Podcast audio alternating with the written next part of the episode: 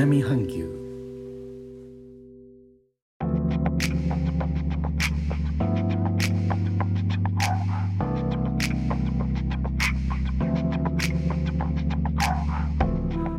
インドネシアから高野です。日本との間約6000キロ。インドネシアジャワ島中部の古い都ジョクジャカルタからお送りしております。日本とは一味も二味も違う東南アジアのライフスタイル。声でお届けします。今日のジョクジャカルタは朝から薄曇りのお天気。気温は32度と暑さが続いています、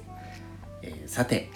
去年2020年11月2日にスタンド FM の利用を始めましたのでこのチャンネルでの放送7ヶ月目7ヶ月目になりました。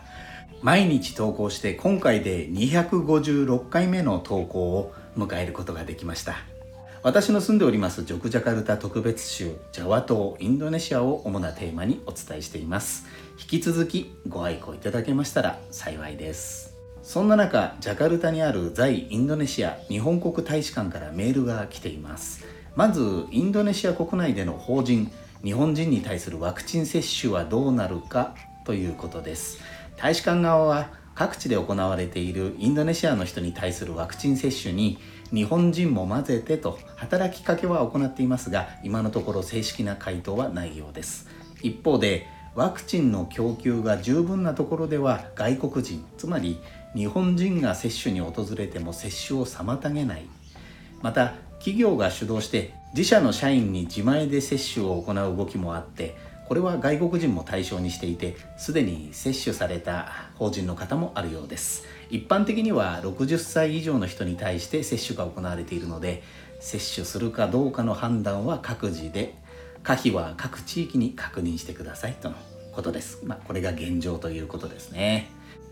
このメールの前に別のメールがあって日本に一時帰国してワクチン接種したいですか？というアンケートもありました。この夏以降この夏以降で日本に帰国した人を対象に成田や羽田の近くに接種会場を作る計画があるようでその基礎データにするとのことでした。空港に着いたらすぐ打ってもらえるというのは日本国内への安全という観点からも良いと思いますがいろいろと動きのある夏になりそうですね。いつも貴重なお時間を割いてお聴きいただきレターもコメントも本当にたくさんありがとうございます。インドネシアから高野でした。それではインドネシア語でのご挨拶またお会いしましょう。参拝順波ラギ。